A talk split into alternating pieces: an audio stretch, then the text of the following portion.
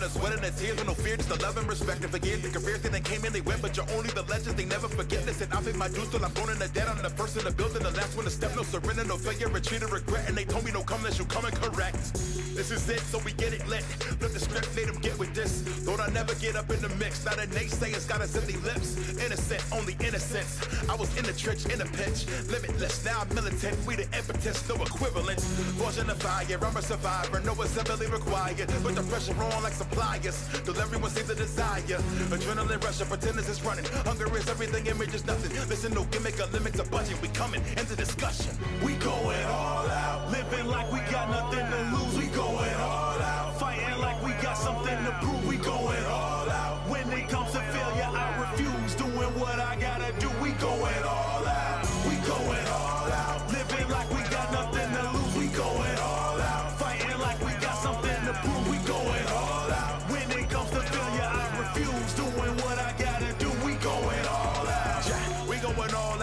Got laid plans drawn out. Got the vault locked like it's fallout. Dwelling here, shutting down all doubts. And my life is on the line. I know your rise is on your mind. I'm a survivor that's on the grind. So try you might, man, I'm gonna shine. Go and take a breather when I see you know it's gonna be either nowadays or feature. Don't even wanna feature. I'm used to dealing with kids that don't follow procedures. Seriously, I was a teacher. Follow the leader. Don't put the crowd in a sleeper. You turn the viewers to X fans while we only expand and make the doubters believers. Can't hit what you can't see. Won't win if you can't believe. It's a guarantee when you plant seeds. No need for a plan B. Maximum effort and no excuse. Cause nobody care what you're going through. Work hard till they notice you. Every day till they know the truth. I'm in it to win it, and I know you know that. So I gotta get it, and I never hold back. Make my own way at it, you need a roadmap. I came so far, now I can't go back. We going all out, living like we got nothing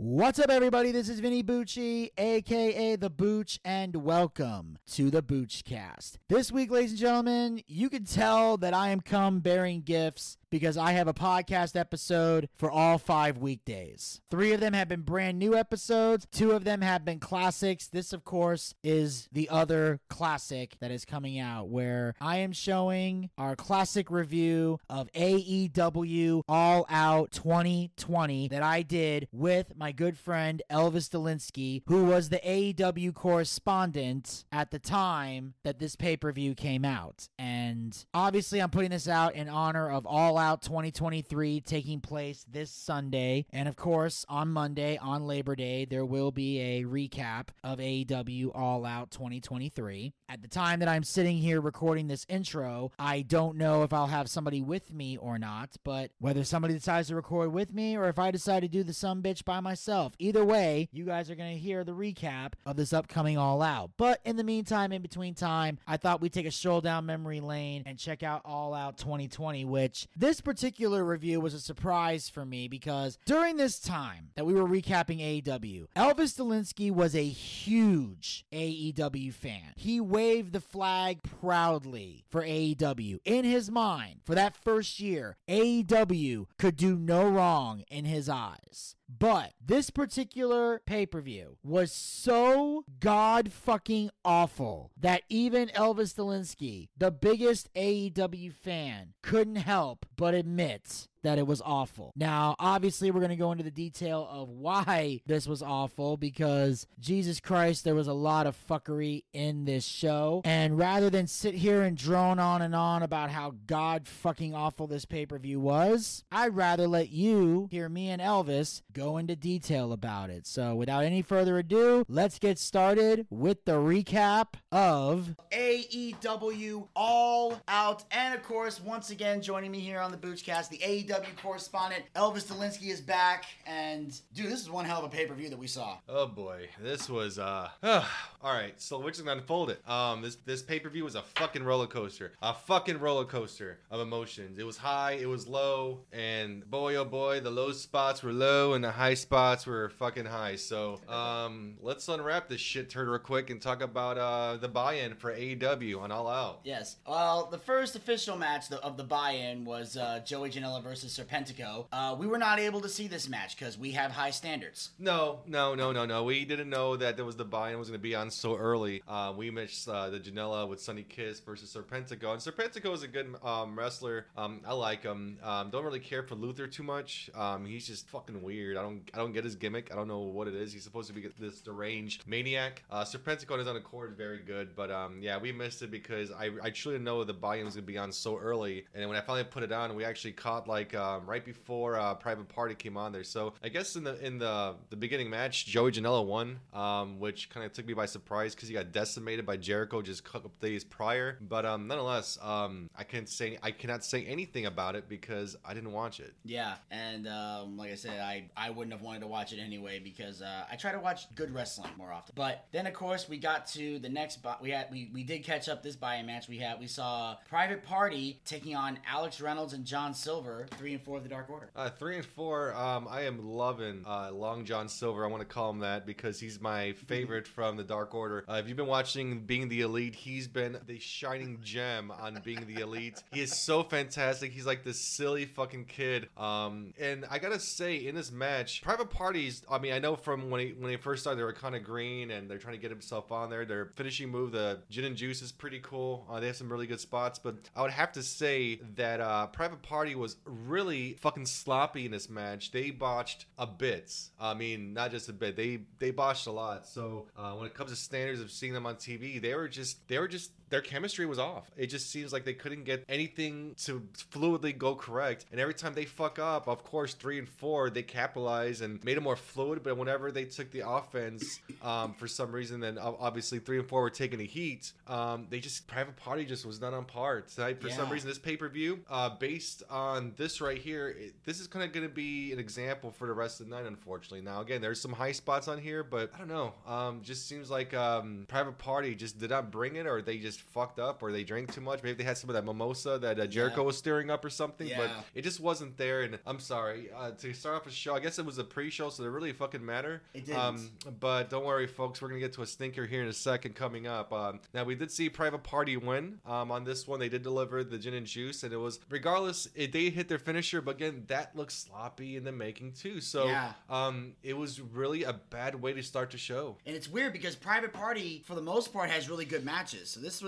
this is even though we're they, they were sloppy. This is like we're not really hating on them. It's just a bad night. Uh, do you think maybe it might have been rushed because of time restraints? Maybe they were maybe they were trying to stick to their time. They wanted to get their shit in, and that's why it got sloppy. I don't know what happened on how they were so not in sync with each other. I don't know what brought that upon themselves, but um, that was definitely something missing. It just seems like they couldn't get their gears to be in you know kind of fluid when it comes to it. So maybe it was nerves uh, because it was a pay per view. Maybe it was something, but it just seems like maybe they didn't communicate with each other well, or maybe they didn't practice before their spots or something to kind of communicate better. But um, I mean, three or four, I mean, they really brought their game and tried to make this match to save it. I think that's why I'm giving it such a higher ranking than it's supposed to. But Private yeah. Party, in my eyes, should have done a lot better. They should have been more fluid. They should have communicated better. And I think that um, this is something for them to look at the tape and say, okay, we can't have this again because um, to have a pre-show, you got to do better. You have exactly. to do better. You're the one who are setting the, the, the pace for the rest of their pay-per-view. Um, but at the same time, I don't know. I can't really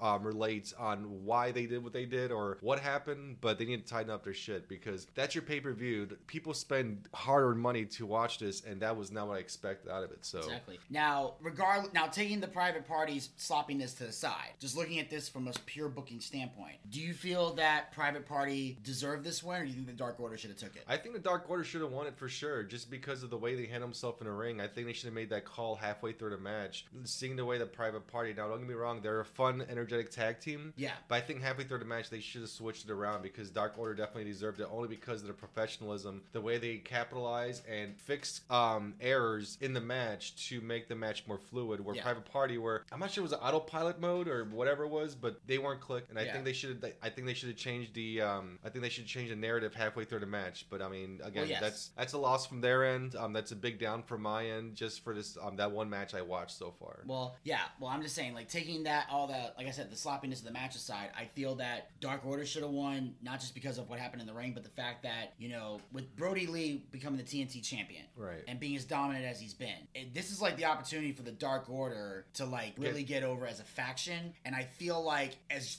great as Brodie Lee is in the ring, and as much as he's carrying himself to be a leader, your followers should be getting just as many wins as you are. I feel like that would make the Dark Order as a collective more badass. They don't necessarily have to be tag team champions yet, but having like the Dark Order get a win here, and then Brodie getting a win over here, and then the Dark Order doing all that, that would help build the momentum of the entire faction because now Brodie's on top, his buddies are winning too, and now it makes the whole cult look good. Well, I think um, when we start getting to the match later, we're gonna have that four-way, um, a-way match later on. Then we'll talk more on that later on. Um, I think the narrative after that, it, they, we might be seeing that here next couple weeks because I told you on the last, uh, if you listened to us just previously on the things, we're gonna see a lot of changes in AEW when it comes to tag teams, when it comes to faction, and I do believe that we're gonna start seeing some changes in the Dark Order as well too. So um, if you thought they were pretty, you know, strict and being an asshole from before, we're going to see some changes here and some more discipline and more tighten up because, um, yeah, this this I mean, you're right. As a collective, they should be getting more wins, and I think we might be seeing that soon. They better they better pull the trigger because there's like there's teams that are not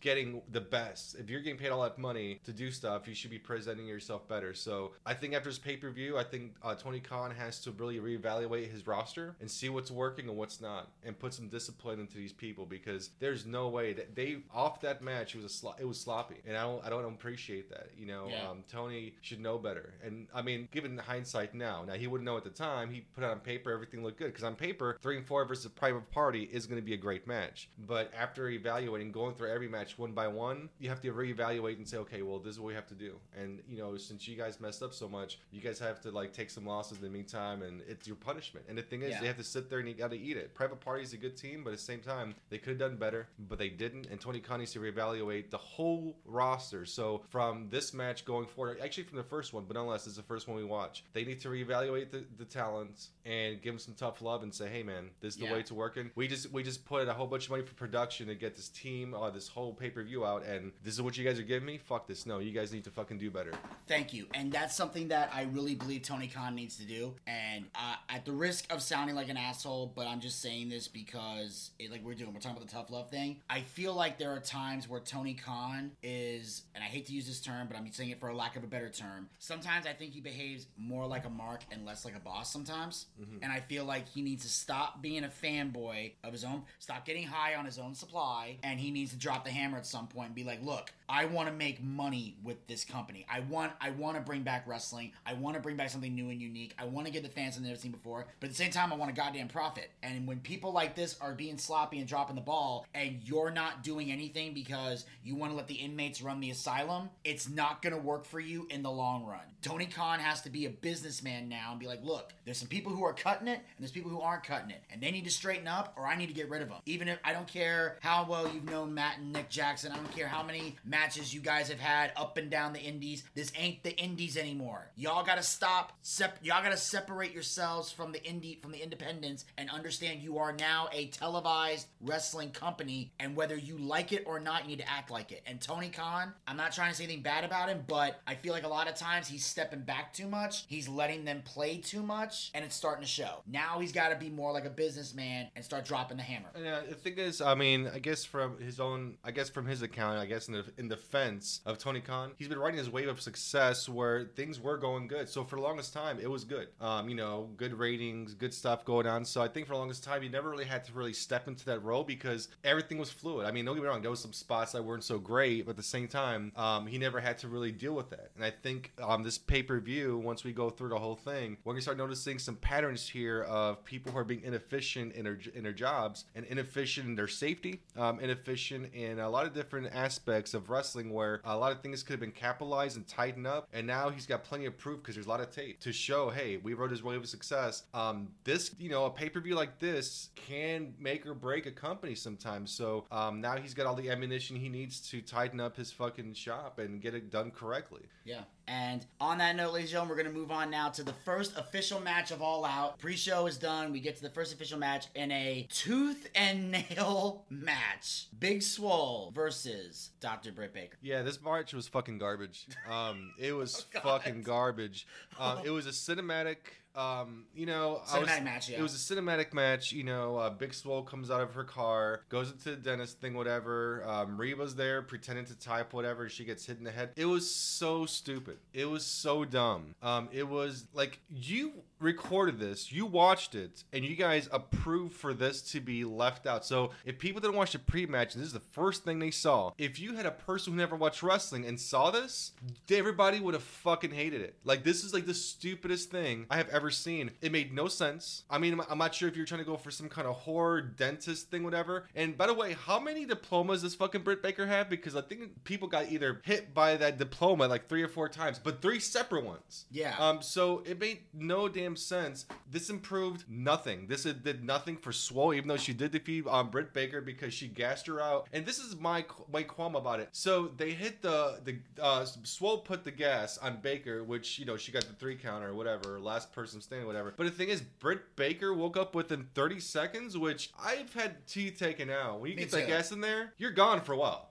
Oh, yeah. So what kind of gas is this where you're out for a couple seconds? No, I know it's wrestling. It's not supposed to be. This was so piss poorly done. I literally went back in my turtle shell. I was so embarrassed that I'm a, I'm a correspondent for the show on this match. It, it was the worst thing since Bray Wyatt's fucking hammer shot. It was even worse than that. It was the worst thing. It was even worse than when like Big Show and Big Boss Man with the funeral thing when they're carrying a casket. It was worse than that. It was the worst thing of wrestling I have ever fucking seen. Re- Rebel was thrown through what? A trash can and she had a fucking uh, Banana. a, a banana came out with a banana peel on her head. fucking head. Why? Like, I mean, it wasn't funny. Served no purpose. Britt Baker was supposed to come back because she was on a shelf for a long time. Looked weak as fuck because she kept running away. And how did they stop her from running away? They put Novocaine in her fucking leg. And then they did the same thing to the big swole, like with her arm, and they're like moving like they're numb. It's like some kind of dirty dancing shit. Like, and it was so fake. I- and that's the worst thing you could say about a wrestling match. It was so fake. It and the thing is, like, what's a tooth and nail? Like, you guys were to fight each other tooth and nail.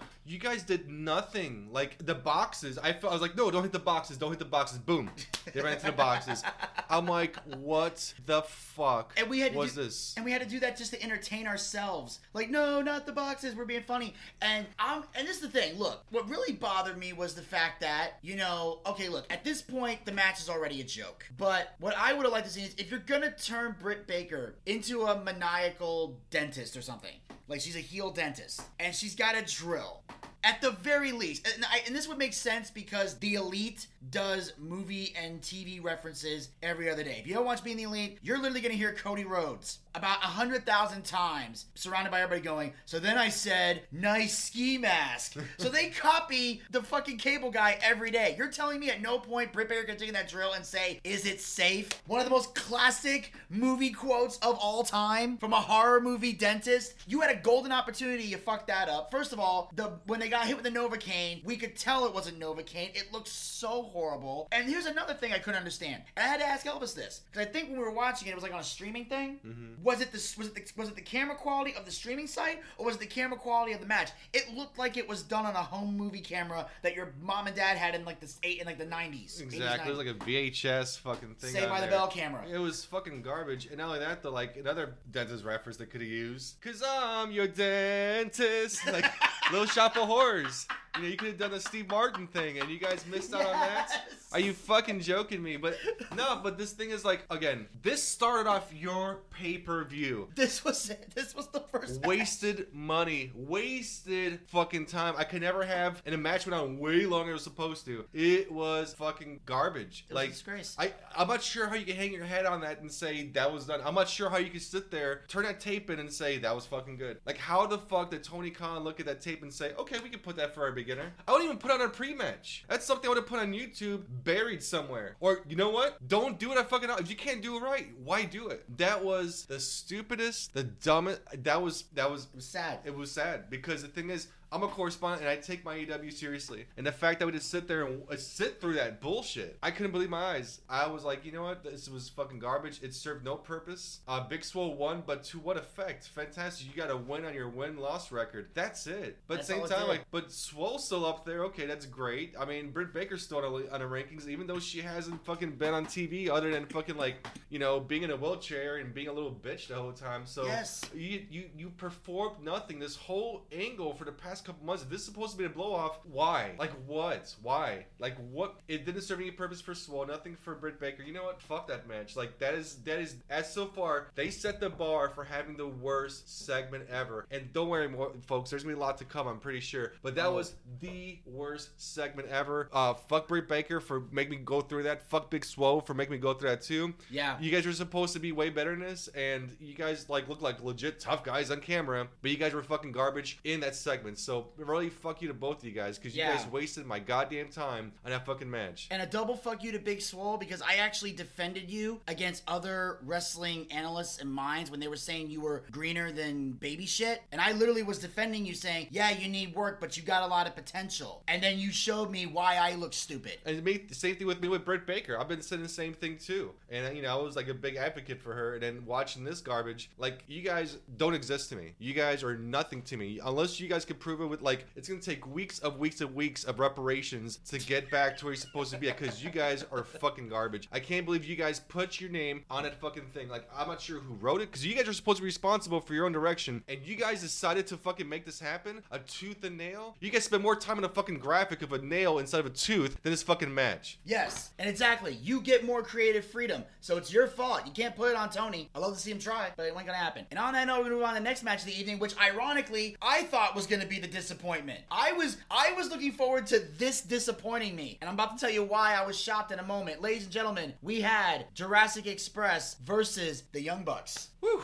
All right. So, um, man, I you know I had to sit there and um, I remember after that match I had to take a shot. I mean, I was gonna take a shot anyway, but I had to sit there and literally take a shot and get that nasty taste out of my mouth. But my God, this thing impressed for a match that wasn't even supposed to be on a pay per view. That which that made no damn sense to be on a pay per view. This thing was fucking awesome. Um, you know, obviously Young Bucks came out there. I didn't think they're gonna come out there and pose because um actually just a couple days ago they went out there and I told you there was gonna be a change within the Young Bucks and boy did it come full throttle in this match, did it not? Yes, I'm not gonna lie. If you guys listened to part two of this episode of the Boochcast, you know that I was not happy that this match was gonna happen. I called this my bathroom break. I said if at any point we go outside to have a cigarette, this is the match I want to do it. To, I want to do it during. Elvis talks me out of it. Tells me we're gonna see a different side of the Young Bucks in this match. We are gonna see m- possibly a heelish version of the Bucks, a more aggressive side of the Bucks, a version of them that doesn't involve them being goddamn spot monkeys. And what happened? Fuck if we didn't get an aggressive badass Bucks.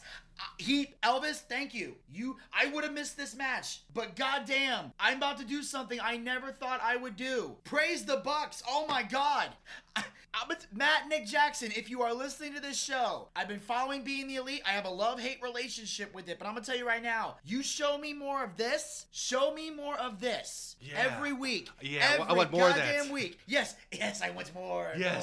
Yeah, I like that. Yes. I want to see more of that. Yeah, let's see more of that. Yes. You give me more of this, and I will start calling you the best tag team in the world. Because that is Wow. what I want to see. High praise. You did. There was no spot monkey shit. There was no phony shit. Everything you did had believability and authenticity. It made sense when you actually did do a high spot. It was choreographed.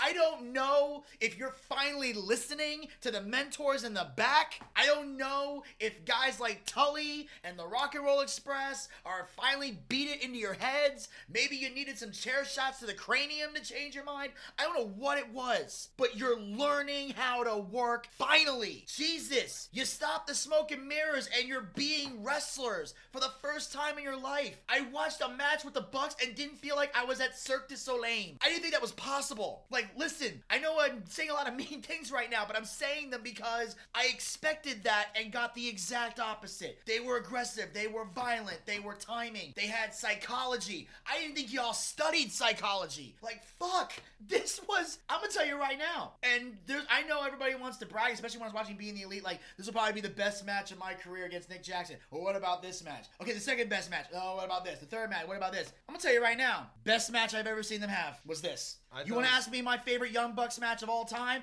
Them against Jurassic Express at 2020 All Out. Because you showed you can work like real wrestlers and not do the circus shit. You proved me wrong. I didn't think you could. I'm man enough to admit when I'm wrong, and they proved me wrong. All I ask in return is you show me more of this. Don't go back to the spot monkey shit. And if it means you have to be heels, I hope you're heels till the day you retire. Wow. So uh we just triggered fucking Vinny again. Yes.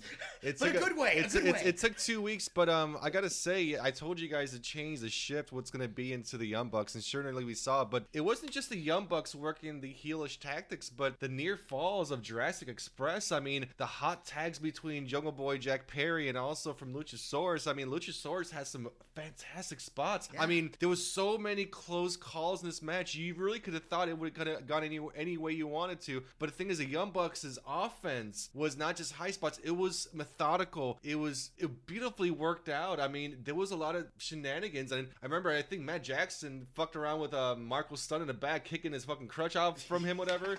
So it's like you know, beautiful. so it's like we got to see a whole new side to Young Bucks, which Mr. Vinny Bucci hasn't seen before. That's fine. But the thing is, he's a fan. He's getting behind it. He's seeing something different. And the thing is, that's something we watch. So this actually cleaned my palate and maybe yearn for more for AEW um, in the coming weeks. But also, what could happen next in this pay per view? So, um, of course, the Young Bucks won. Um, it was pretty fucking awesome. I'm pretty excited that um, from all the garbage we've seen so far, the first good match on this pay per view. So um, I was happy. I was happy Yeah. with the way it turned out. It was really fun. So Yeah, this was fantastic. And also, um, you, um, also Luchasaurus, um, I'm glad you got your tail back.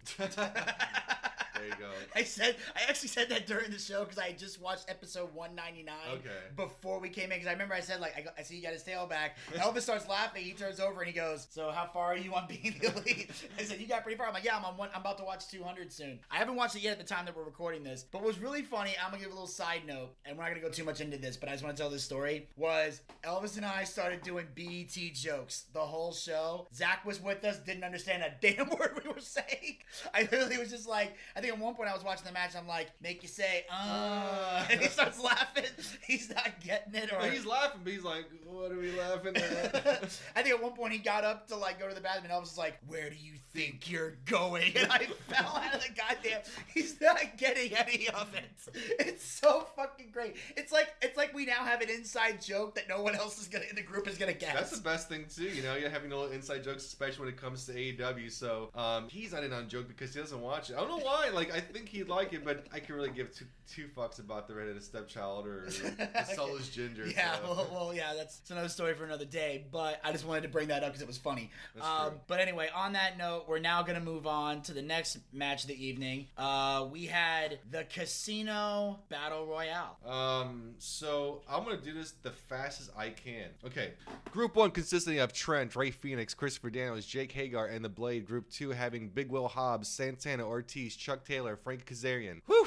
This was pretty fucking amazing. Um, it was fast paced. Um, what was we, we, we have a group three on there? Yes, it was Billy Gunn. Oh, Billy Gunn, Penta. Sorry, I didn't see it on there. Uh, Penta, Ricky Starks, Brian Cage up Team Cage. Um, uh, group four, you had Shawn Spears, Eddie Kingston, The Butcher, um, Sonny Kiss, and Lance Archer. And who do we have as a mystery fucking Oh, Joker? Oh my god, we got to talk about this. Ladies and gentlemen, we're sitting there on the edge of our seats because Elvis and I are thinking, okay, which former WWE guy. So who was your guy? Who- who'd you thought was gonna come I- in? I'm pulling him up right now because I have the text messages because Elvis and I were texting back and forth. So I said, um, let's figure it out. So I guessed maybe Curtis Axel was the first guess. I thought it was a good guess too, and I said Miro from uh, Rusev. You Yeah, said Rusev, Uh-huh. and then I said uh, Rowan, maybe Eric Rowan. Okay. would be it. And then I you didn't I didn't get a text back from you. I said maybe you were busy, but but we had so we got these all these ideas, and who is it? Matt freaking Sydal. Evan Bourne. Evan Bourne, and we see this, and we're like, we all were, and Elvis and Elvis, Zach, and I were all amped up. We're like, no fucking way, and we're like, oh He shit. does a, he does a high running knee on Shawn Spears. Oh, it was fucking big. So right from the get go, we're like, oh man, this is probably he's gonna come out there, he's gonna decimate, he's gonna kill, destroy people. Oh, and then he climbs the top rope, and we're thinking, oh god, what's he gonna do? He goes for a shooting star press and botches the shooting star press. He can't. He, he doesn't even get the flip. He just like slips and hits the fucking ground. Oh, not since the Shockmaster has there been a more sad debut in my life. I never been like, yay! Oh, Oh, a, that was literally us. We're like, yeah. Oh, fuck. And it's like it's like remember that scene in American Pie when like he's like dancing for that Nadia chick, whatever. Everybody's watching, and he came too quick or something. They're like, ah. It, it was so devastating because I mean he wasn't gonna win it, but at the same time we had such high expectations. Like okay, he's in. So last time we had Brian Cage, and now you have uh, Matt Sydal come out there, which I think is a good fit for AEW. But as soon as he flopped that, I'm like, poor guy. poor guy. Poor guy. Just give just give him like that stormtrooper mask and, and glitter and just call it a fucking like poor tugboat. Now, now Matt Sydal's a new Shockmaster. Like we could finally retire Shockmaster for most horrible debuts, and now you have Matt Sydal is like the, the he is gonna have to live with that for the next twenty to thirty years until somebody else debuts as horribly as he did because he must have done that move 600, 500 million times in the Indies, in WWE, in all these different places, and you make your debut and you lose your footing. Now I know wrestling's wrestling, and I usually I would just sit there and come to his aid and say, hey, you know it's wrestling, people fuck up, but for a debut, if you can't pull it off, give the motherfucker a DDT, okay? Like you don't have to sit there and hit a shooting stars press, especially in a fucking battle royal. Like why the fuck? Like or you know? And That's the thing. He didn't have to do any of that. We were already happy just seeing him come out and hit that knee on Shawn Spears. Yeah. If he got in the ring and started like going and going after people believably, like not obviously not Brian Cage or Lance Archer, but like the other younger guys in there, and he just started cleaning house and knocking them all out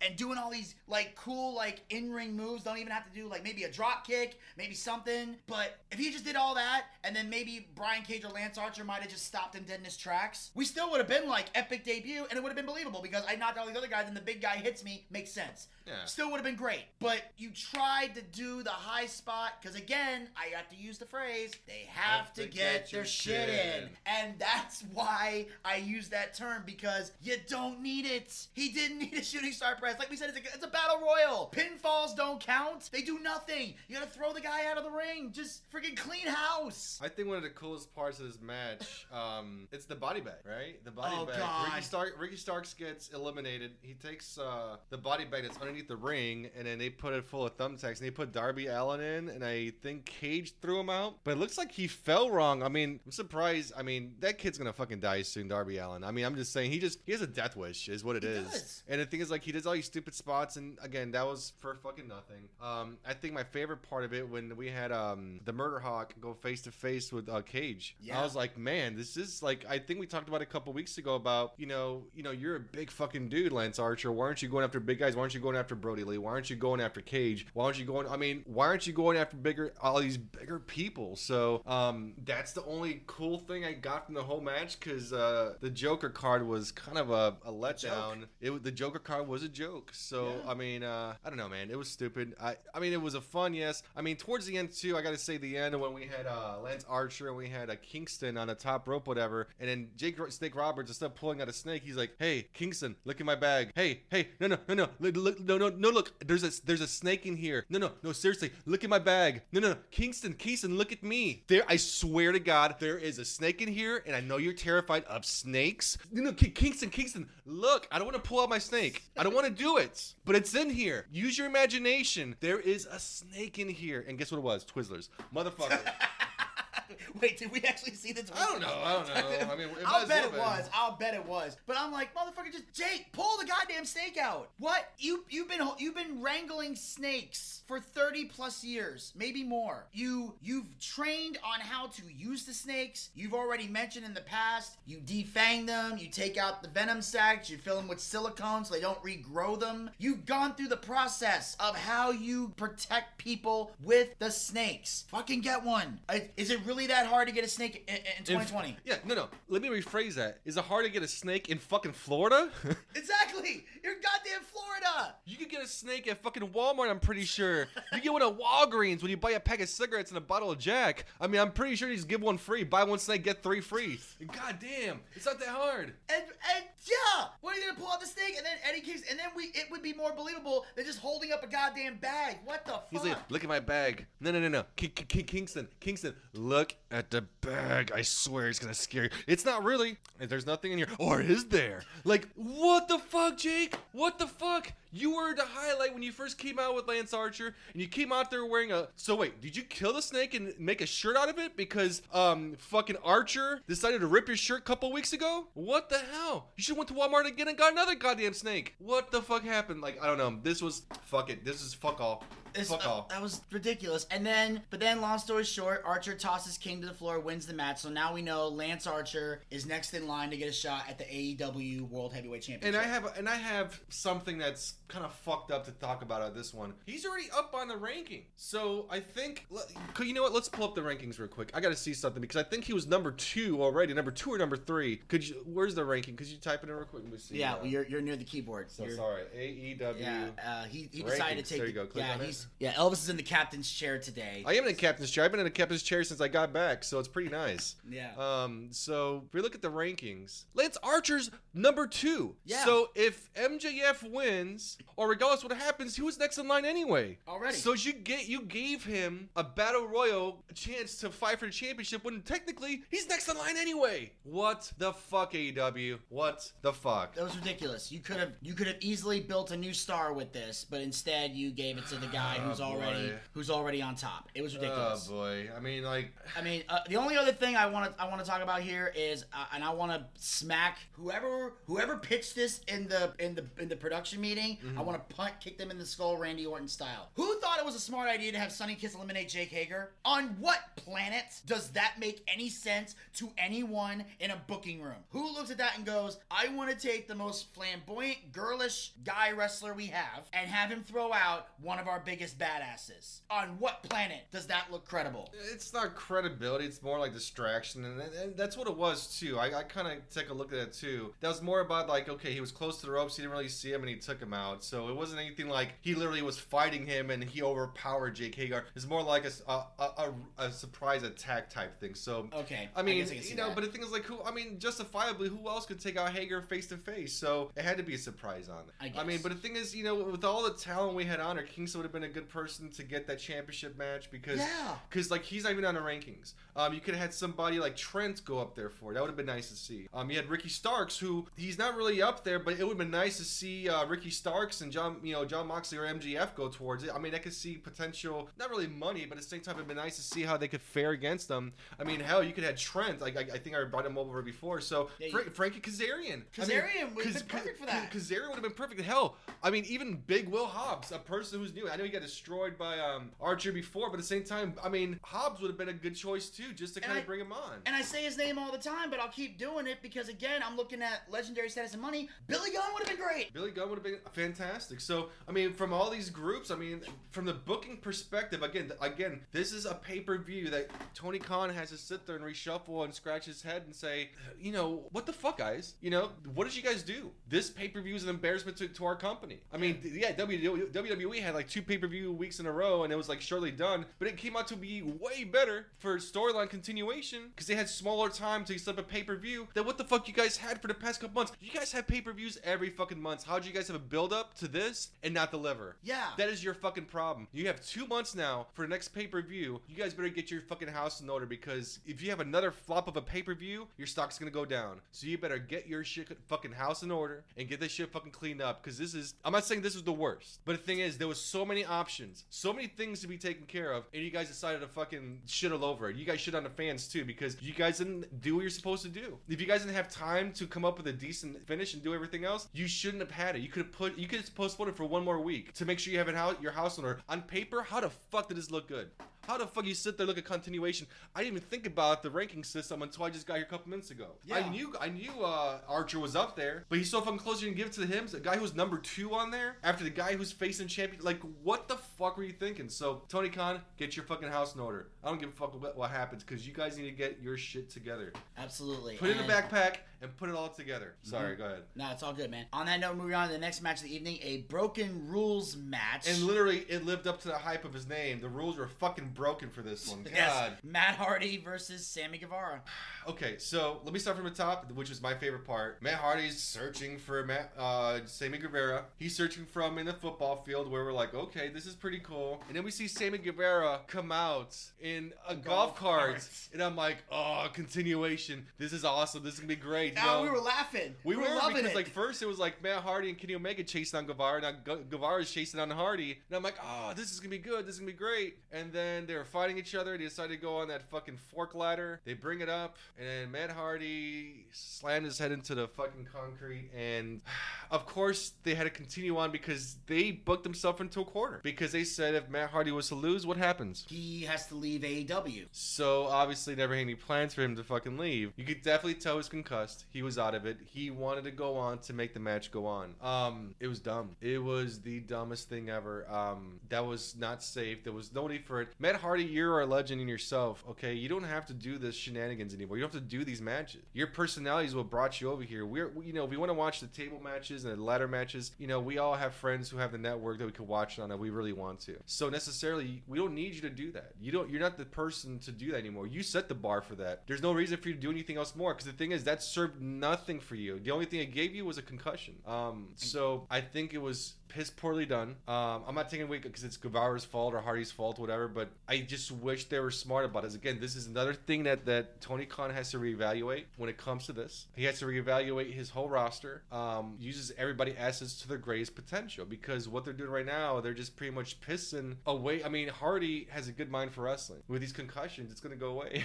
Yeah. Guevara has had a horrible 2020. This would have elevated him if had they picked their spots correctly. And again, this match did nothing for nobody except it brought brought down stock for um, Hardy and Guevara. And this and the crazy part was, and this is something I want to get your take on. I know we might have talked about it briefly during the pay per view, but now that we're here in the podcast studio, and we've had a and we at the time that we're recording this, we've had a day to think about this.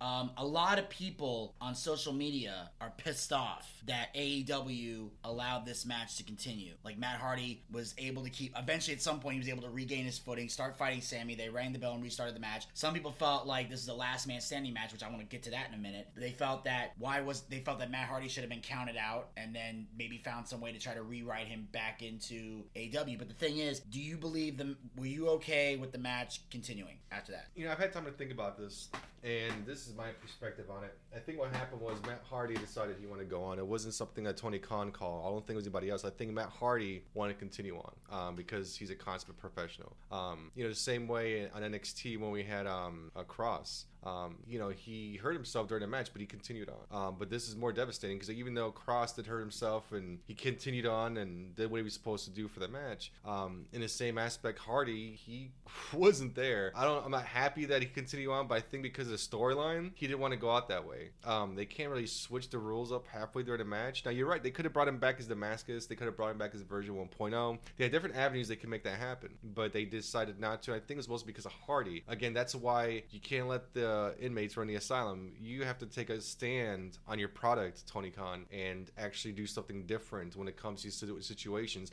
Now they were booked into a corner that that spot was not supposed to happen like the way it did, but you have to have a contingency plan to what if. And um, I thought it was just piss poorly done. I don't think that um, it gained anything. There's no reason for Matt Hardy to come off that fork ladder. It doesn't look like it's a big spot, but it is. I mean, if you're falling down, hit the concrete at any. I'm six foot, right? If I was to fall back on the concrete, that that speed just for me being six feet tall, coming down is gonna fucking hurt. They came down like 12 feet or more. I'm not sure what the, what the elevation was on it, but still gonna fucking hurt. I mean, at, at full swing too. Um, it was stupid. Um, Yeah, I mean, the thing is, he was going for the side effect, and Sammy Guevara countered it into a spear. A side effect would have been 10 times safer. You, you should have just had Matt do the side effect, because then, even if they didn't hit the table, Sammy would have definitely hit the table head wise. The worst thing that would have hit is maybe their legs. And worst thing that would have happened was maybe, ah, maybe the heel or the shin might have been like, and they would have been like, ow, ow, hopping around for a few minutes. Right.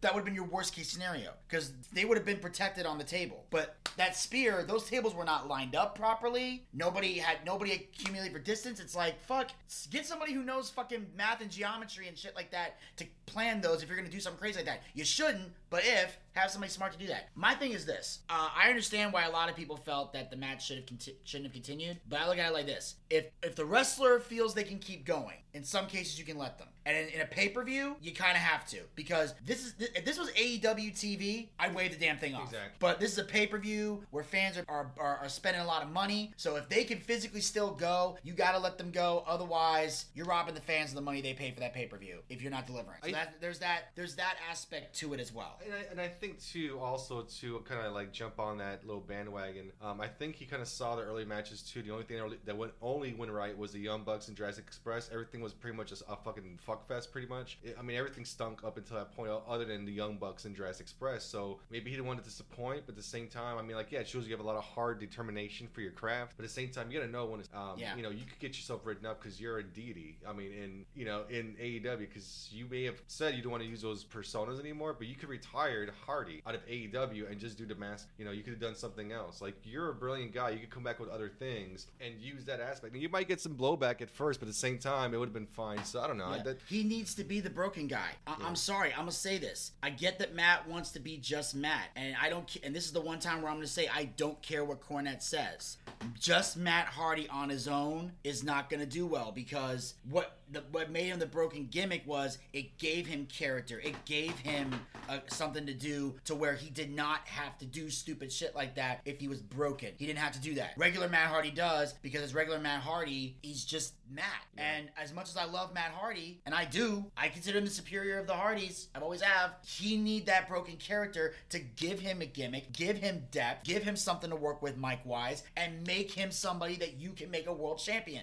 That is, he needs to be the broken. And also, when I heard broken rules, my thought was this is an Extreme Rules match, but they can't say Extreme Rules because WWE owns it. When I heard this was a last man standing match, my first question was why? My second question was why not just call it a last man standing match? WWE does not own the rights to last man standing. that's true. I mean, Every other wrestling company can use it. TNA's used it. Ring of Honor's used it. New Japan has used it. Last Man Standing is not an, is not something WWE can realistically trademark. But Extreme Rules, they can trademark that. So just call it Broken Rules. Let them use weapons, beat the fucking shit out of each other safely, and boom, you have a match. Well, I mean, I guess I'm looking at the analysis over here. I guess the handling of, um, you know, Matt Hardy after. I guess um, they do do a concussion protocol. Um, I guess he passed, so I guess he didn't have a concussion. But I mean, you could definitely tell he was rocked uh, when it comes to it. Am I am I reading this incorrect? Yeah, they said he passed concussion protocol after the match, but still went to a local hospital Yeah. for precautionary reason. So he passed the, the protocol, but they were like, "Let's take you to the hospital Just in case. Sure, let's get a second opinion." I mean, it was it was scary. it was it was it was scary nonetheless, and uh, it's not something you really want to see. And you know, mistakes happen, but this pay per view so far is by far the worst pay per view I've seen from AEW. I hope this is, this become a trend. Yeah. Um, but um, you know, let's let's get off this stinker real quick. Let's go to something else. But, and, but before I do, I do want to say this because we we have been uh, kind of tough on Tony in this inter- in this Yes, have. episode. So I want to give a quick moment and give a shout out to Tony Khan for at least going through the proper channels with Matt, getting him the, pro- the,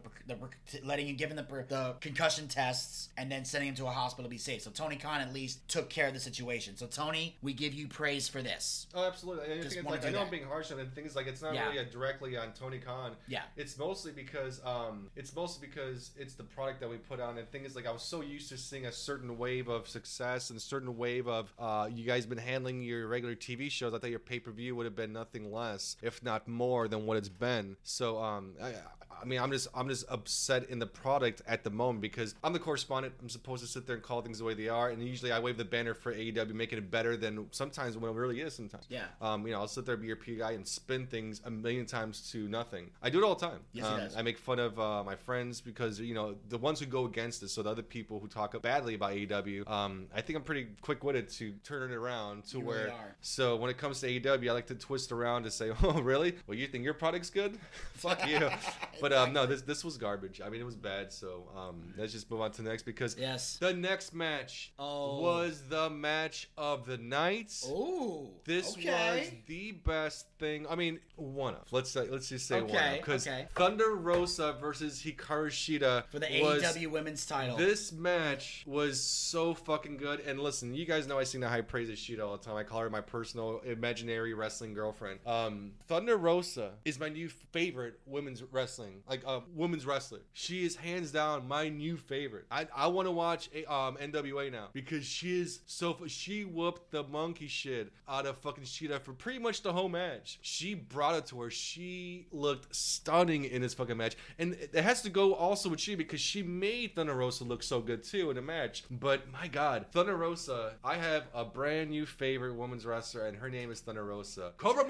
I, the thing is, when I see her work in the ring, she works so differently now. I forget she was Kobra Moon. I totally, because I'm telling you right now, maybe it's because they were in a mask, but I don't see it. No. I don't see the. I, I know they're the same person, but, But, you but how many? But how it. many years has it been since you've seen Lucha Underground when she first actually taped that? Because there's a difference from the time she actually taped it to when it actually aired. So those are years That's of like that's years of grinding and you know the grindstone, working at her craft and doing good. Just to see her now and this match was so fucking good. I mean, it was so paced back and forth. And listen, Shida, she is you know obviously she's a champion, but she's like one of the best wrestlers in AEW when it comes to the women's division. And just to be outshined by Thunder Rosa, now that's not a small feat because Shida makes a lot of people look good. We saw that before she was champion, putting people over, you know, trying to make people look great. But Thunder Rosa, man, wow, she brought it. Now Thunder Rosa did take a loss on this one, unfortunately. But the thing is, it made for some reason in my eyes, Thunder Rosa in that loss looks bigger than Shida. Do you understand what I'm talking about? Yes, and I do want to say this though.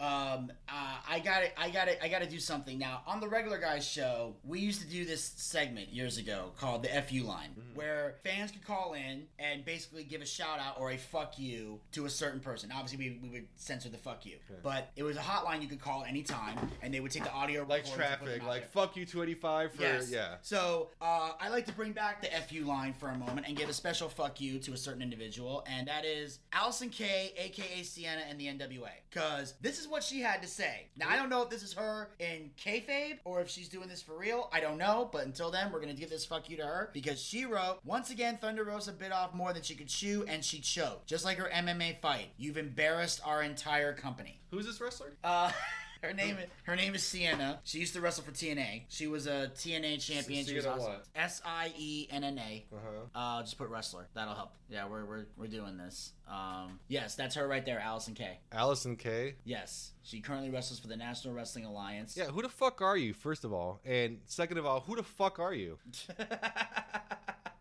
yeah, apparently she claims that Thunder Rosa embarrassed the NWA Sh- by I- not defeating Shida. I think she brought more eyes to NWA because of that. Again, she, you know what? Fuck you. You know, Allysin Kay, you ain't shit. Come at me. Come at me at Instagram or whatever because you ain't shit. I haven't seen you wrestle, but at the same time, like, she was the best representation. Because I think, who the fuck is Anna K, first and foremost? No one knows who the fuck you are, Sienna. Um, Yeah. So until you sit there and actually get your shit together, were you on AEW? Did you go for a championship match? Are you even holding a title at this moment? I don't think so. She brought shame into your company. She made it stand out. Yeah, she did. She is a former uh, NWA uh, Women's Champion, but she's not the current champion. Um, but anyway, it's um, it's it's just I, I had to talk about that because that was like that was the dumbest thing I've ever heard. Like her biggest claim to fame in like WWE was um, competing in the Mae Young Classic and losing in the first round to Mia Yim. versus Mia Yim, the worst wrestler on NXT. Go ahead. Yeah.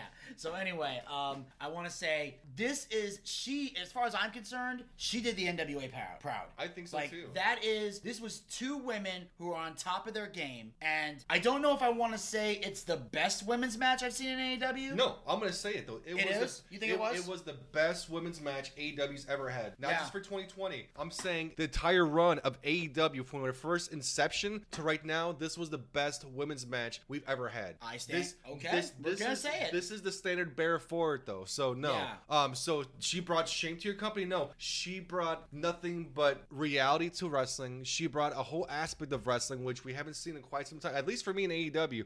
Now WWE's got fantastic women to it though. But I'm sorry, um, Sienna or whatever your name is. It doesn't really matter, Allison Kane, because let me tell you this: I've never heard of you. You've never come to AEW. I've never seen you wrestle. I've never seen any of your promos. I've never even heard of you. You know, you make yourself relevant by jumping on and attacking somebody else to give yourself a name. When reality, you ain't shit. So until you come to All Elite Wrestling, challenge and show me something different, Thunder Rosa is holding the reins to bring Shida to her max for that championship. So until you do something, sit back in your corner, think about what you said, and come back a couple weeks after we have something to show for. Otherwise, shut your fucking mouth and sit in your corner. Okay then. Uh, but yes, fantastic match. Set the tone for future women's matches. Hopefully, we see something better at this. I I don't know. if This is the last we've seen of Thunder Rosa I hope in not. AEW. I hope not. Um, I definitely look forward to seeing her defending the title when NWA finally reopens its doors. Um, but we're gonna we're gonna get off of this, even though it was a fantastic match, and move on to the next match of the evening. We had an eight man tag. We had from the Dark Order, Mr. Brodie Lee, Colt Cabana, Stu Grayson, and Evil Uno versus the Natural Nightmares, Dustin Rhodes, QT Marshall, along with Matt Cardona, aka Zack Ryder, Scorpio Sky. I thought it was a well, fun, paced match. Yes. Um, you know, the heavies brought it in big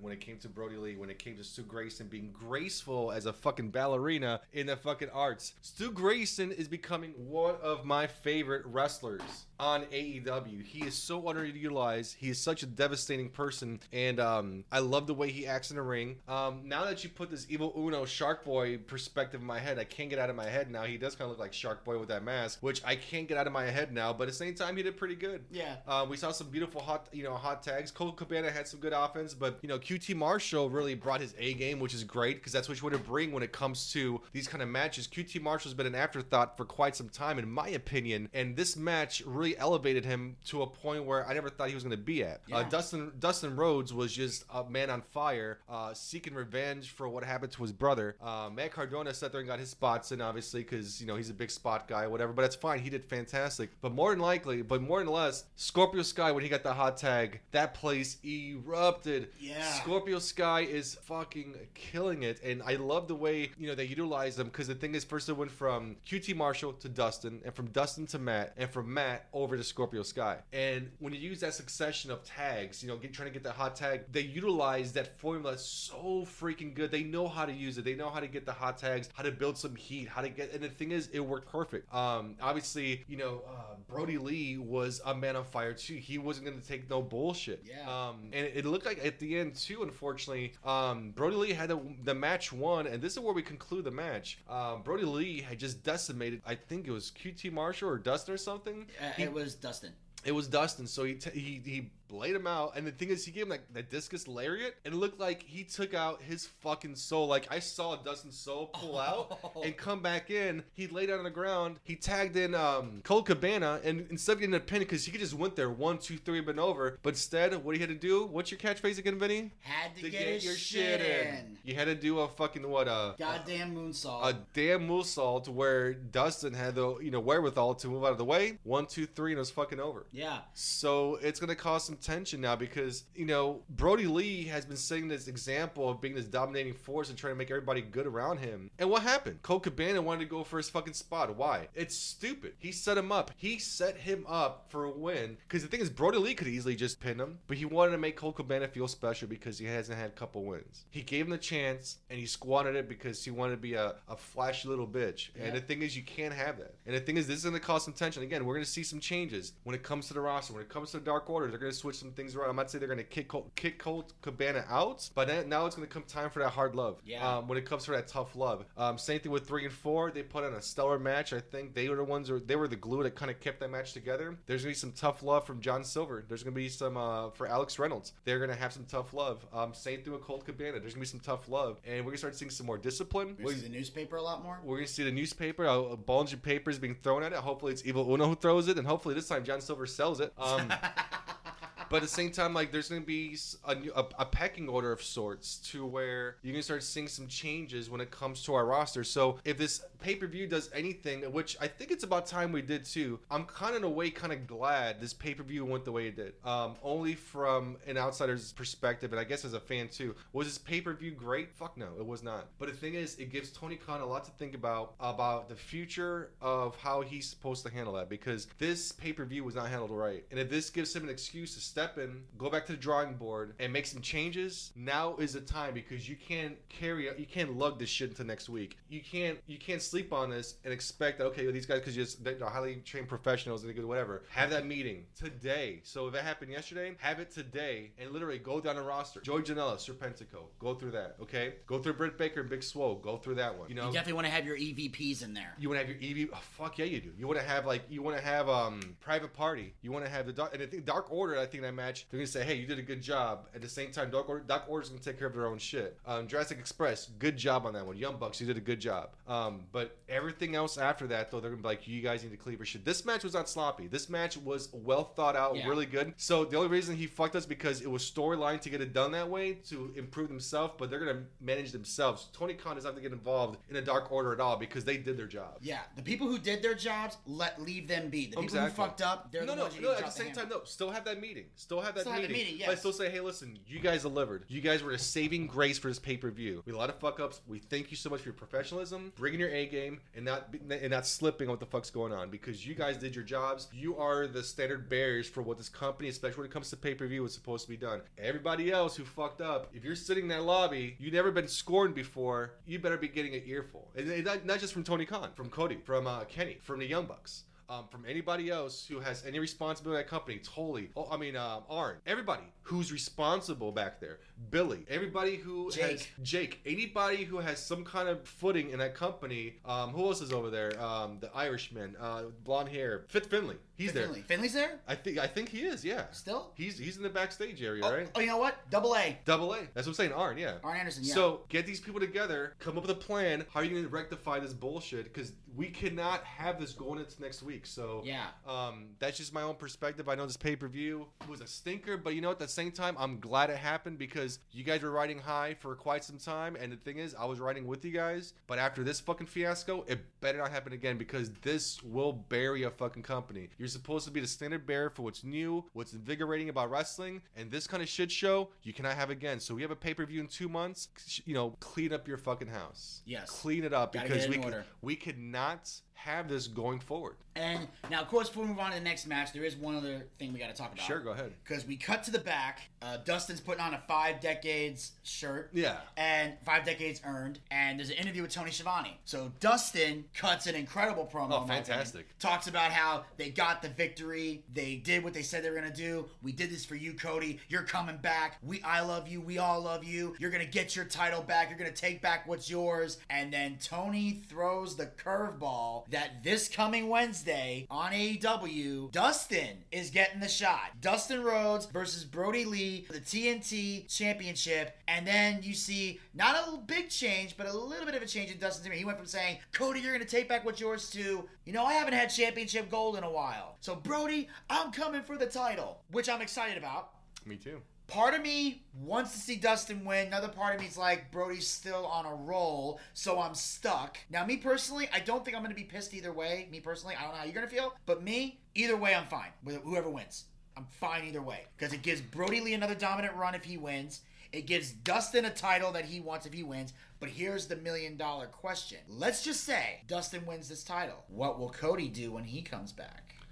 Here's my thing. I think during this match, Cody comes back and turns on his brother, and he becomes the heel. He's like, "You're gonna try to take a title away from me when I was gone? No, no." That Okay. shit's mine. And you know what though? You want to go after that title after I've had it for quite some time? No, you're not gonna fucking get that. You know what though? He's gonna squander his ma- he's gonna squander his brother from getting the championship, get in a program with him, and then go to the heavyweight championship where he doesn't want to get into the title match. He just wants to fuck his brother over because it's gonna be so much more emotional than anything else.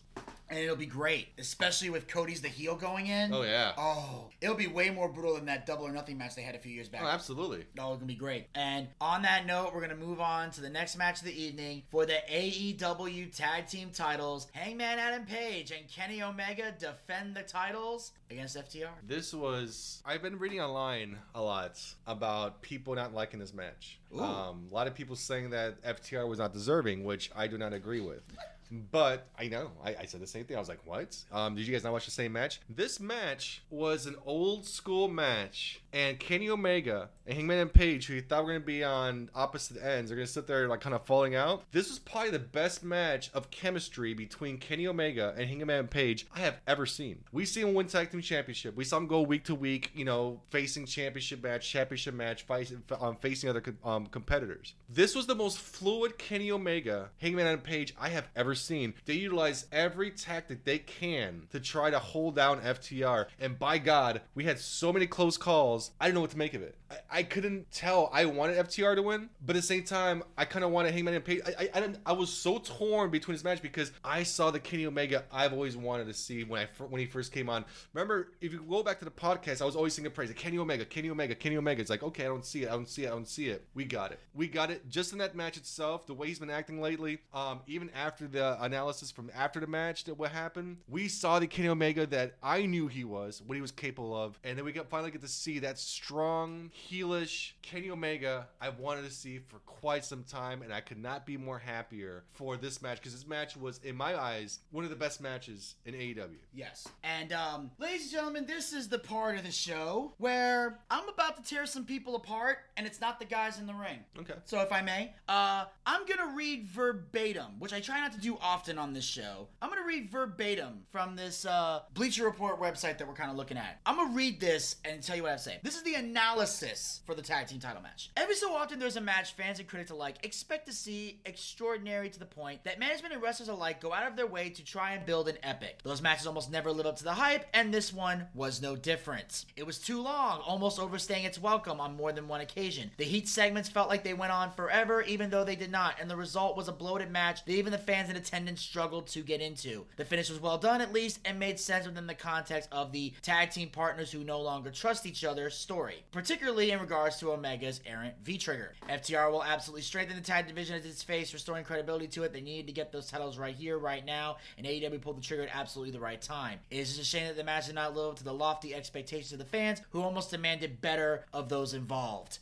Okay, where do I fucking begin with this? All right, let's start at the top. There's a match fans and uh, critics alike expect to be extraordinary to the point that management wrestlers alike go out of their way to try to build an epic. Let me tell you something. I didn't expect an epic out of this. I'm sure the rest of you guys did. I didn't. See, my definition of epic would have been if FTR fought the Bucks like we fucking wanted. But instead, and I know I gave the Bucks praise earlier, but this is a moment where I can't. They keep ducking them because they're fucking scared because they know FTR is gonna stop whatever spot monkey bullshit they're gonna plan. Again, this is before that match happened. I had this opinion, so don't try to twist my words. I gave the Bucks their praise, so that's off the table. I wasn't expecting an epic. If you were expecting an epic, you're dumb. I'm sorry. This was not meant to be a classic tag team title match for the ages. This was an angle match to try and get the shift and the breakup between Adam Page and Kenny Omega and start the disbanding of the Elite while putting the tag team titles on a credible tag team that can build name and notoriety. This was not meant to be a classic for the ages. Stop trying to expect every AEW match to be historic. I'm sure they all go out there with that expectation, but guess what? Ain't gonna happen. Some are gonna be remembered, some are gonna be forgotten. That's professional wrestling. Now, this lived up to my hype because I went in expecting it to be what it was a chance for Omega and Adam Page to split and for new tag team champions to be born. So, you know what? It did live up to the hype. So, fuck that.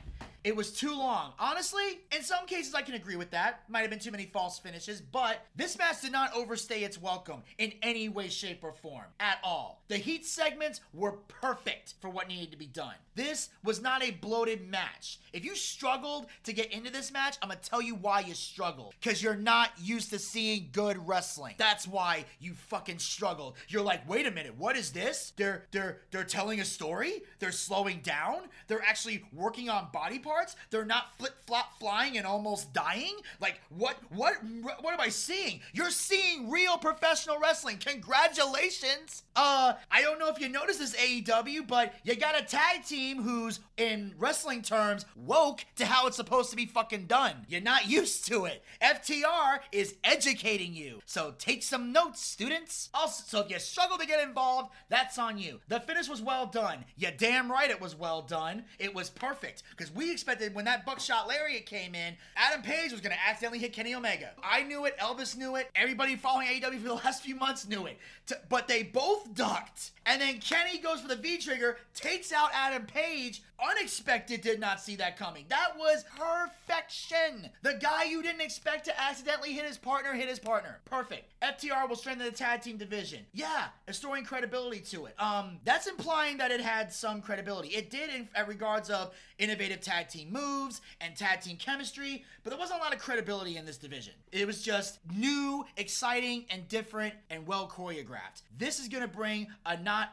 credibility, but a new level of credibility. They needed the tag team titles. Did I think they needed the tag team titles? Not really, but it helps them out. You know, I felt FTR could have waited a little longer to get the belts. I thought this was the time to settle the score between them and the Bucks, but you know, early, on time, whatever. FTR is that damn good. So, a shame, lofty expectations. There were no expectations. I don't demand better from them. You know why? Because they gave their absolute goddamn best. Congratulations. You're seeing real professional wrestling get done. You're seeing it done right. And what they proved was good fucking wrestling can still exist in the world of special in the world of high spots constantly. I know y'all ain't used to it, but you better get used to it. Cause you know why? This is the shit that's gonna give that's gonna draw money and let AEW continue to thrive. Elvis, you can agree or disagree. The floor is yours. Nah, man, you hit it on a nail. Um, it it served the purpose. Uh, we talked about change before this thing whole went on here. Um, we got the change we needed. Um, the narrative was set. Uh, Kenny Omega flipped on what looks like he was gonna attack him at first. Uh, uh, Hangman Page after the match, but he just walked out and said, "Yeah, I'm done. Um, I'm I'm sick and tired of this crap." But he's the one who kind of fucked over Hangman and Page. Exactly. So he flipped the narrative. So he just shows like he's already delusional. He's been losing his mind for the past couple weeks, and now he went full trigger and he got the Young Bucks. And the Young Bucks are kind of showing like, "What do you mean? Like, you know, what do you mean you're done with them?" But hold on a second. Didn't you guys kick Hangman and Page out of the fucking Elite a week or two ago? So Exactly. you guys are the same page. There's there's no reason for you to sit there and pretend it's not happening. This is your narrative. You wanted it. The elite are done. There's no more elite. I mean, the only thing you have is what Kenny Omega and Young Bucks, and I don't think that partnership's going to have any fruit to it either because eventually um, Kenny Omega is going to push the Young Bucks away too. So the elite's done. Um, as of right now, it looks like that these are the dying days of the elite, and everybody's going to defend for themselves. So like I said before, Hangman on a page, although he lost the tag team championships, there's plenty upside to him. Kenny Omega seeing this heel turn is something that was much needed. The Young Bucks themselves have a, their own kind of heel turn. So everybody's evolving from what they first came onto. So that's why I wanted to see, and it happened. So this match was great. I think it was, I didn't overstay its welcome. You're absolutely right. It got the narrative done, and we had a fun wrestling match. So if you guys can get behind that, then you guys can't watch wrestling. So if you guys can love it the way it is, I'm not saying you're supposed to love it and say it's a five star match. I'm not Meltzer, but at the same time, it was enjoyable. It was good to watch because it was like a whole different side to him. It's like watching a Young Bucks match earlier. You didn't expect that the way it did. I didn't expect Hangman and Page and Kenny Omega to be on the same page and do the offense they were doing, but they did. Uh, they brought it to FTR, and FTR had really had to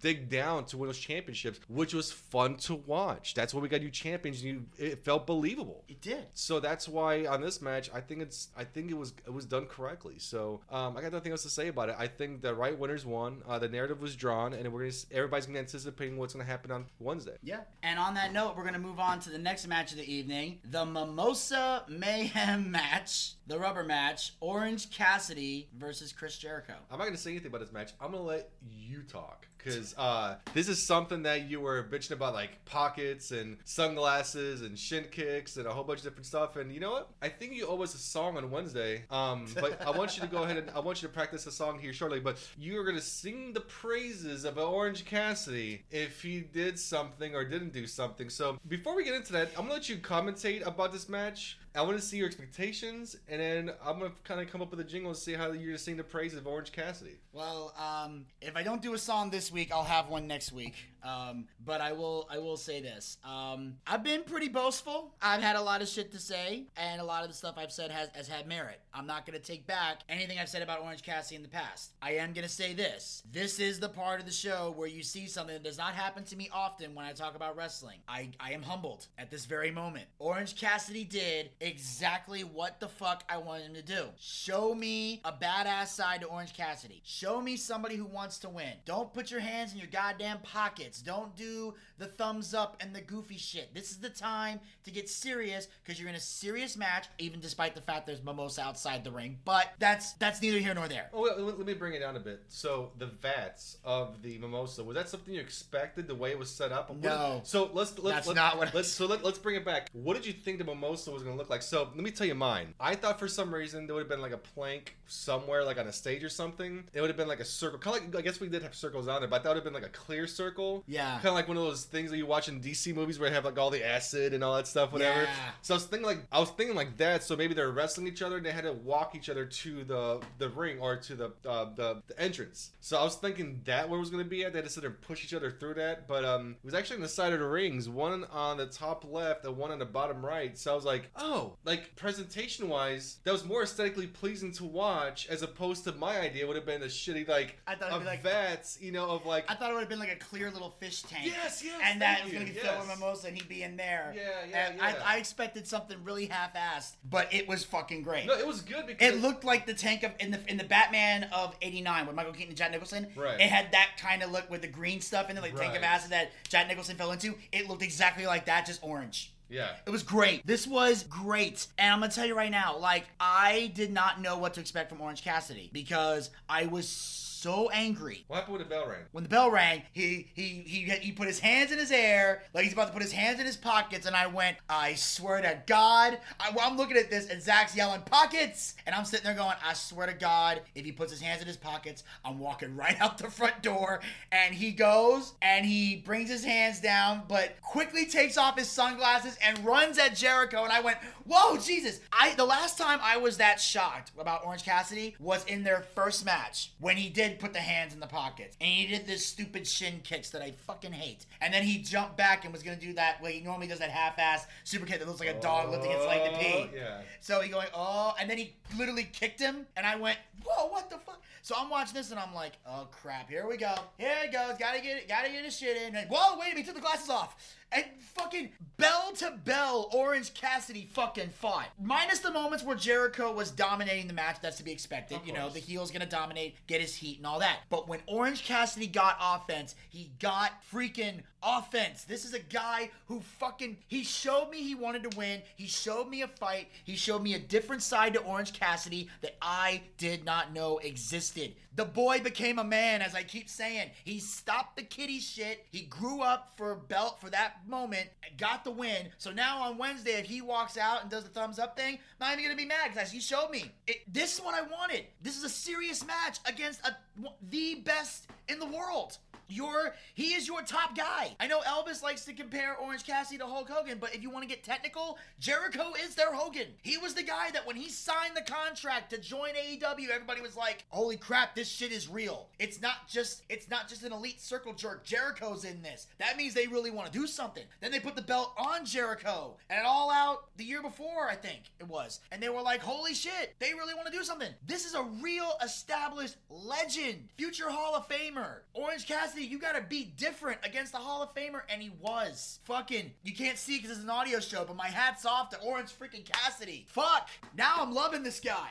I have uh, some new nicknames for uh, Orange Cassidy. Obviously, his name is uh, um, Freshly Squeezed. Yes. Uh, I'm gonna call him the um, the Demo God Killer. yes. He the Le Champion Killer. and that's all I have, but that's good enough. The Demo God Killer. yes, Demo God Killer. I love it. But the thing is, like, I thought it was pretty good. Superman punch right into that little vat. I'm glad that one didn't go bad. Um, we've had so many bad spots from falling off things. Exactly. That my, my expectations were like, oh fuck, he's gonna he's gonna hit his head, isn't he? Nope. He just laid there, and we're like, drink it in, man. Yes.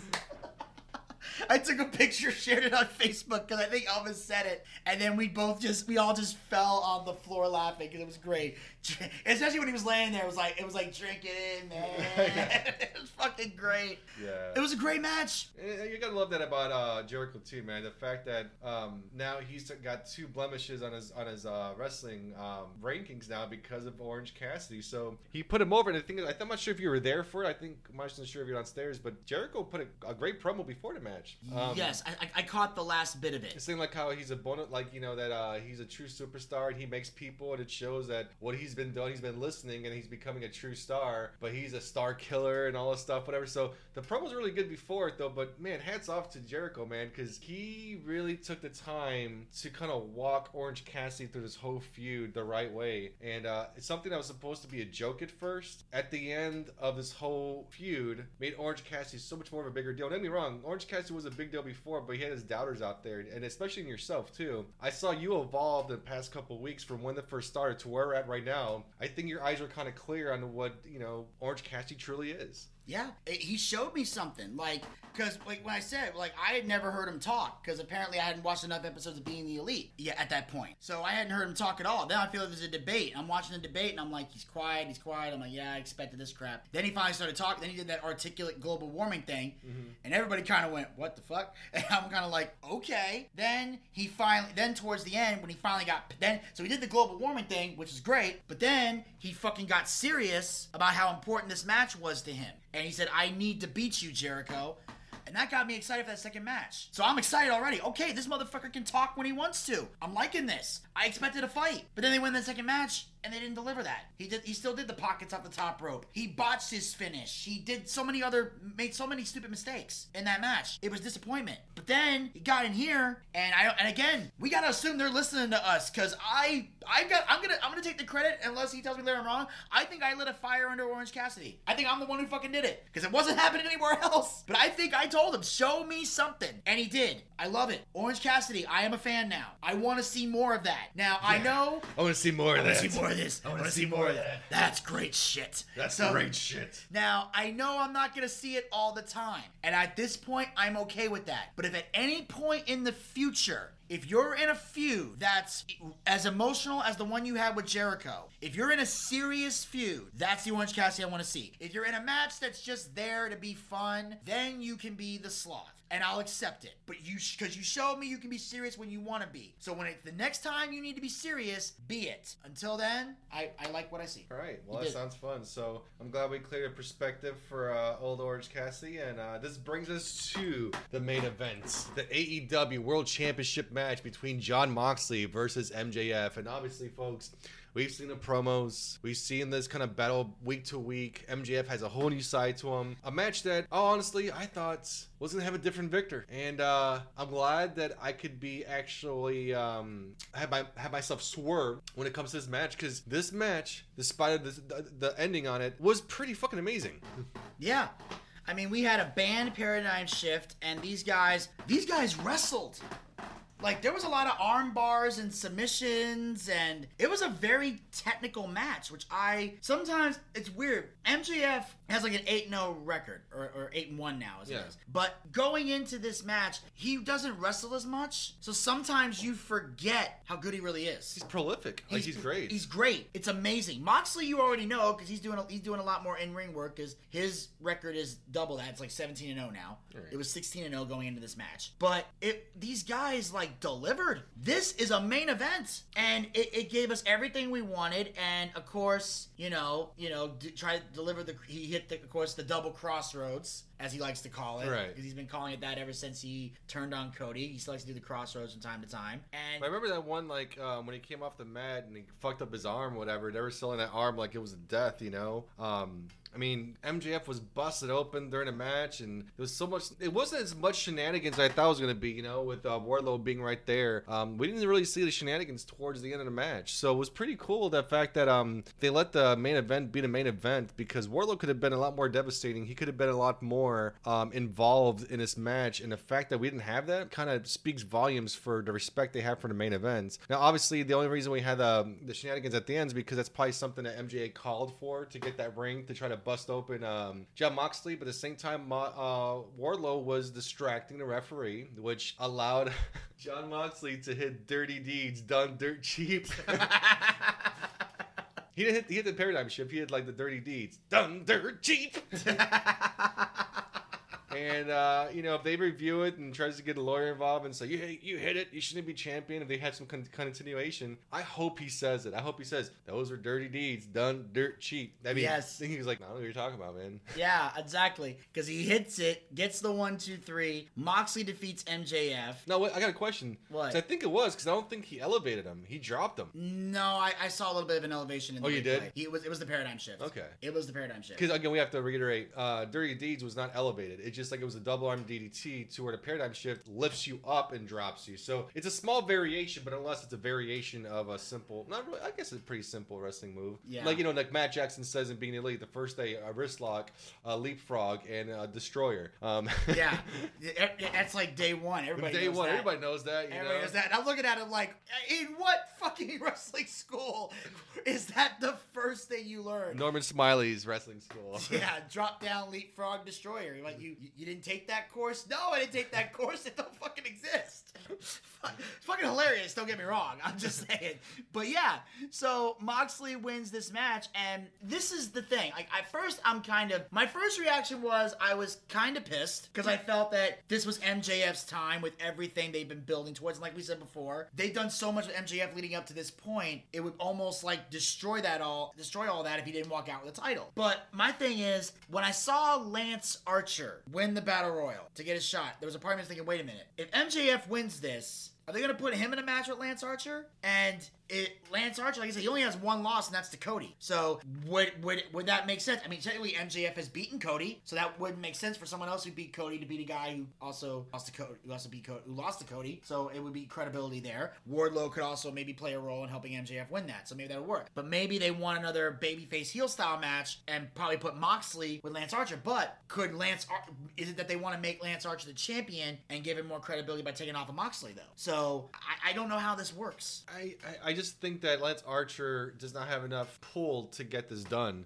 Um, you know, he's been kind of like just throwing people through ceiling fans and ceiling tiles in the back for quite some time. Um, I think the storyline before, I, I think I've said it so many times on this podcast before, that he has a shelf life unless they did something different. Now, they did something different by having win the Battle Royal, which is great, I guess, for him. But I don't see him taking off Moxley. I don't see anybody taking off Moxley for quite some time um, because they don't have a narrative. Who else is going to hold that title? I don't see Lance Archer being a champion and uh, carrying that company because like. Well, I'm not going to be excited to see Archer's champion. I'm sorry, but Yeah. I, I could probably vouch for him for maybe for the TNT championship for the time being because that's more his style. That's more, I guess, in my mind, that's more his level. I don't think that Archer. I think he's just going to be a person who gets stomped down. I'm sorry, but he's going to get stomped down. I think MJF's going to have a program with Wardlow because of the distraction. It cost him the championship, so that's something that they could kind of go that route. Uh, but I don't see Archer being the person taking the title away from Moxley. Moxley's still going to have it. So unless we have somebody um, credible at the moment, at the current moment, there's not really anybody else that could really face against Moxley that's really that could wreck house. Yeah, because that's gonna be my. That's always the question I have when we reach a certain point in a person's title reign. If not this guy, then who? Who else? Like I'm looking at the roster now, and I'm thinking, who else would we want to see defeat Jon Moxley? Who else could beat Moxley for that title? I mean, the thing is, like for me, you have a lot of crop of WWE people who are champions. Moxley, uh, you have Brodie Lee, uh, tag team champions FTR. So there's not any homegrown talents that's you know AEW, but I guess none of them are really AEW talent really because they're all from the Indies. But you have like former WWE guys who have all the belts right now. I'm not saying it's anything else; it's giving credibility to the title belts. But there's nobody on this roster I could see. So let's let's look at it this way: Jon Moxley. Let's say that let's say the first five people we could think about for the contenders. You have MJF who just lost, Lance Archer who's gonna be up, up and coming, Cody he's out indefinitely as of right now. Luke Cage had a chance already, he squandered it. Um, so, yeah, Scorpio Sky, Frankie Kazarian, you know, uh, you know, I mean, Chris Scorpio lost to Jericho, but he put on a really good match, and he's never faced Moxley. So I mean, a possi- so that's so a possible so match that's right a there. possible match right there. You have right there. Um, but at the same time, other than that, though, you don't really have a lot going on. Um, and then you come to the TNT Championship. So you have I want to say Jon is a face, but he's not. But to my eyes, I guess he's more more face than heel. He's got that anti-hero thing, but Yeah. More face. That's he's got that Stone Cold Steve Austin thing going on. You know, Yeah. anti-hero. Uh, Brodie Lee obviously a, a heel. Full-fledged. So when you got that, I mean, Scorpio Sky would be fun to kind of mix with that, though. Same thing with SCU. Any member of SCU would be fun to watch on there. Um, you know, uh, Darby Allin would be a good candidate to go against Mr. Brodie Lee. Um, but at the same time, is he, is he going to win? No, but I think it'll be an interesting mix when it Okay. comes to it. Ricky Starks, that's with Cage. I think that'd be pretty fun to go against Mr. Brodie Lee. Um, you know, even when it comes to the tag team rankings, when it comes to Lucha Express, Lucha Express, they had they put a good performance, but there's not really as much as heavy they are into the tag team division. FTR, I don't see who's going to dethrone them either. So you have all these people as set guys, but there's no one's going to take this title off these people. So I wonder to see how they're going to swift um, switch and change these titles around unless you build somebody else that's credible for the next couple weeks. Yeah. And you just can't build them up on Dynamite or on Dark. You can't just do that. Yeah, no one. I'm gonna tell you. I'm, I'm gonna say something harsh. No one gives a shit about Dark. I don't know a lot of people that do. I don't follow it. I, Elvis might watch it from time to time. I don't. No, I don't. I watch it every once in a while, like like you know, by accident. But at the same time, you can't get a whole bunch of substantial wins. And I mean, don't get me wrong, it's great you're wrestling on Tuesday for the people who watch it. But for us people who watch it on Wednesdays, it's like, okay, you guys moved up the ranks by fighting a whole bunch of jobbers on Tuesday nights, and now you want to fight against the people who've been here week after week. So.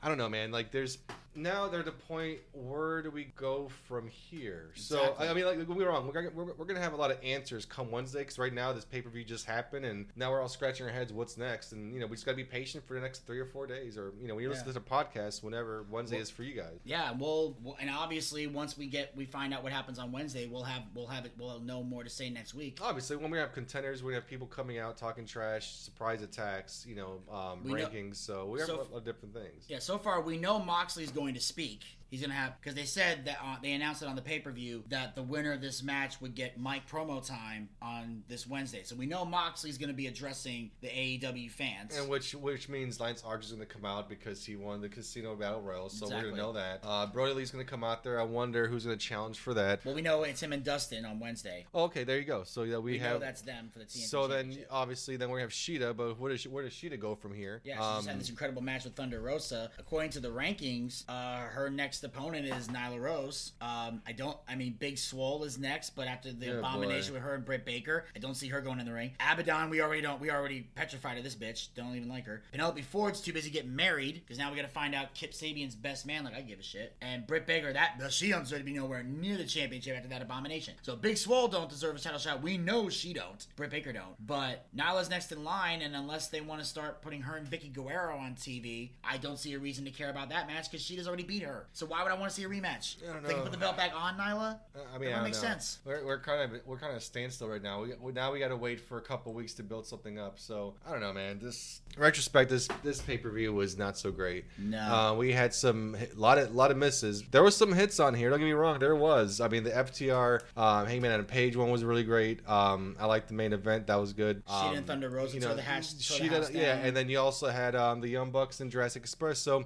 there was some good spots on here, but it was kind of overshadowed by the all the crappiness and unexpected turns we had from the um, Guevara and Matt Hardy and the Britt Baker abomination. I mean, it was a lot of good and a lot of bad, mostly bad. And um, you know, that's something to sit there and really grab your iPads, grab a pen and paper, whatever, however you guys write things down, and get back to the drawing board. And then um, you guys say you listen to your fans, you listen to the um, Internet Wrestling Community, and uh, you listen to your podcast, I guess, too. So um, you guys have a lot of things to talk about, a lot of things to write out, a lot of wrongs to right. Um, you're not going to refund the money for the pay per view, and that's fine. But at the same time, it's time for you guys to pony up and do some right things because uh, this pay per view is garbage. Um, It truly was. And uh, for those who watched it at home and had to endure that, um, all the stuff we had continuation for storylines is not going to make up for the amount of money you pay for the pay per view. So uh, sorry, Tony. I love your product, but at the same time, this was a bust. You know it. You've heard it from Twitter, Instagram. I think people from MySpace went back in time and said this sucked. Um,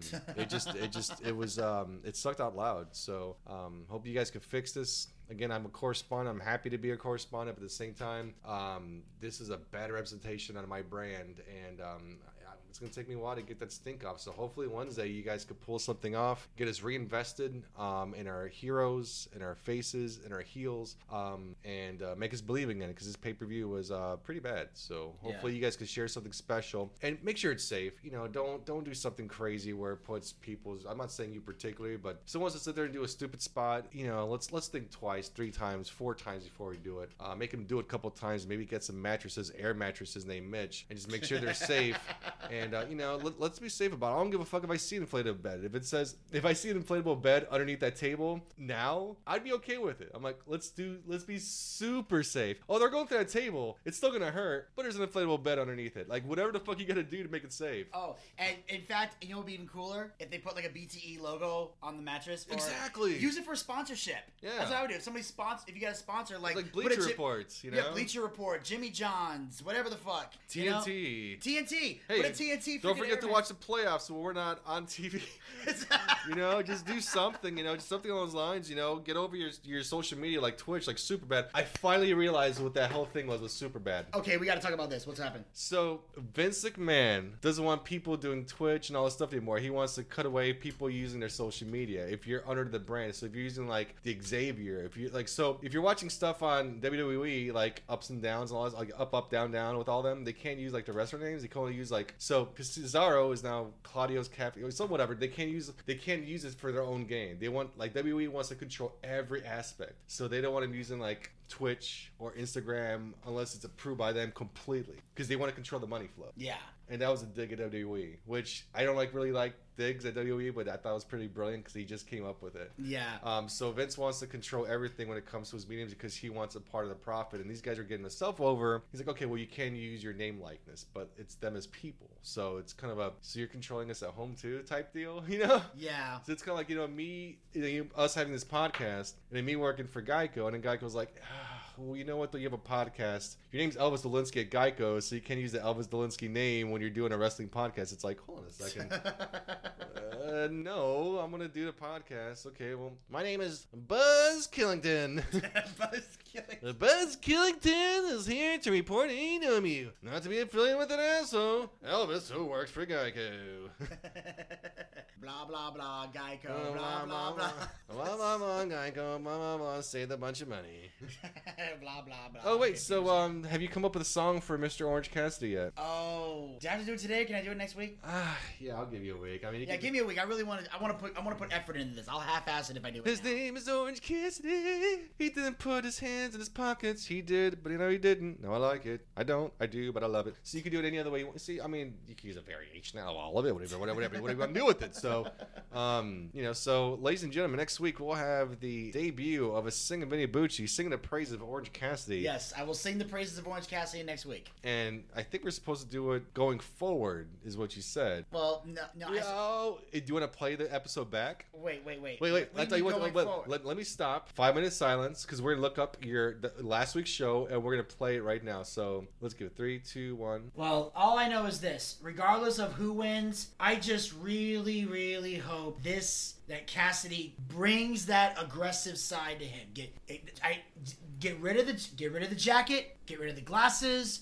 get rid of. Do you want just to, Do you want just to wear underwear and boots and No, just pads? keep the jeans. Keep the jeans. I don't want to see underwear. He's uh, unless you got unless, unless you're muscular, you should not be wearing tights, in my opinion. Um, You, you gotta sell your merch though, man. You gotta sell that merch. You gotta sell that jackets because they have jackets like that they're selling out there. well, walk You to get- the you- ring with it, but take it off when you get there. Well, obviously, that's what's gonna happen. You know, I mean, I'm saying, like- it's like you know, it's like it's like s- it's like telling a rock, don't go out there with your, uh, you know, just bring it shirts or boots to asses. Hey, don't wear that shirt, Rock. You don't want to wear that. Nope, nope, nope. When he walks to the ring, he's in his tights though. He, he wears the shirt to cut the promo. oh, okay. So Well, I'm saying that, that's a, that, was a, that was a bad example. My point Thank is, you, thank you. the point is, go out there. Don't put the hands in the pocket. None of that. Just no, fight. put your hands in your pocket. Fight. dude.